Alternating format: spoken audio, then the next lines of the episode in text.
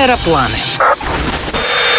Об Израиле рассказывать сложно. Россияне здесь частые гости, а кто еще не ездил, так много читал и смотрел о земле обетованной, что, кажется, может водить экскурсии для соотечественников. Именно в этой стране изобрели сотовый телефон и Аську, с помощью которых Роза Моисеевна теперь может узнавать последние новости об уехавших родственниках. Кошерная здесь не только еда, но и клей на почтовых марках, а божья коровка называется коровкой Моисея. Страна буквально дышит историей и просто нашпигована достопримечательностями. Те, кто может себе это позволить, едут в Эйлат или на побережье Мертвого моря. Другие, не менее обеспеченные, посещают святые места. Как говорит бизнесмен Вадим Чердак, обязательный пункт – стена плача. Между камнями все, кто приходит, вставляют маленькие записочки с пожеланиями, с просьбами. Всегда голова должна быть покрыта. У всех, и у мужчин, и у женщин. Желательно, чтобы иметь с собой либо шапочку, как бейсбольную шапочку, либо платок для женщин. Но если нет, то можно взять бесплатно. Обратите внимание, что подход к стене плача всегда охраняем, там всегда израильская военная полиция и проверка сумок на металлические предметы.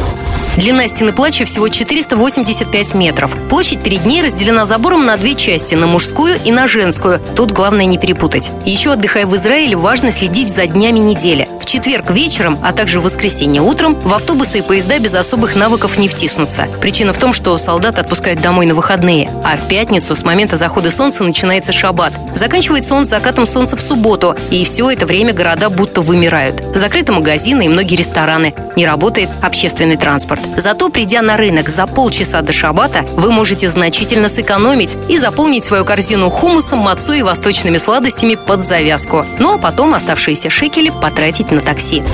Обычно надо оговаривать, по крайней мере, спросить надо у таксиста. Кама. Сколько? Кама зе але.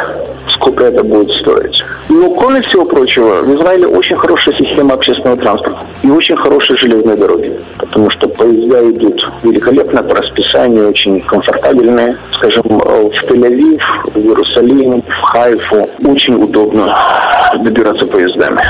Планируя свое путешествие, имейте в виду, что после Израиля вы уже не сможете въехать в Иран, Ливан, Саудовскую Аравию, Сирию и еще несколько стран. На форумах, конечно, пишут, что можно попросить пограничников поставить штамп не в паспорт, а на отдельную бумажку. Но лучше не рисковать. И сначала слетать в соседние арабские страны, а уж потом на землю обетованную. Бойкот является односторонним, поэтому в Израиль после Дамаска или Тегерана все-таки пустят. Но перед этим допросят с пристрастием пару часов, а то и все 6. Что еще важно знать туристам перед поездкой?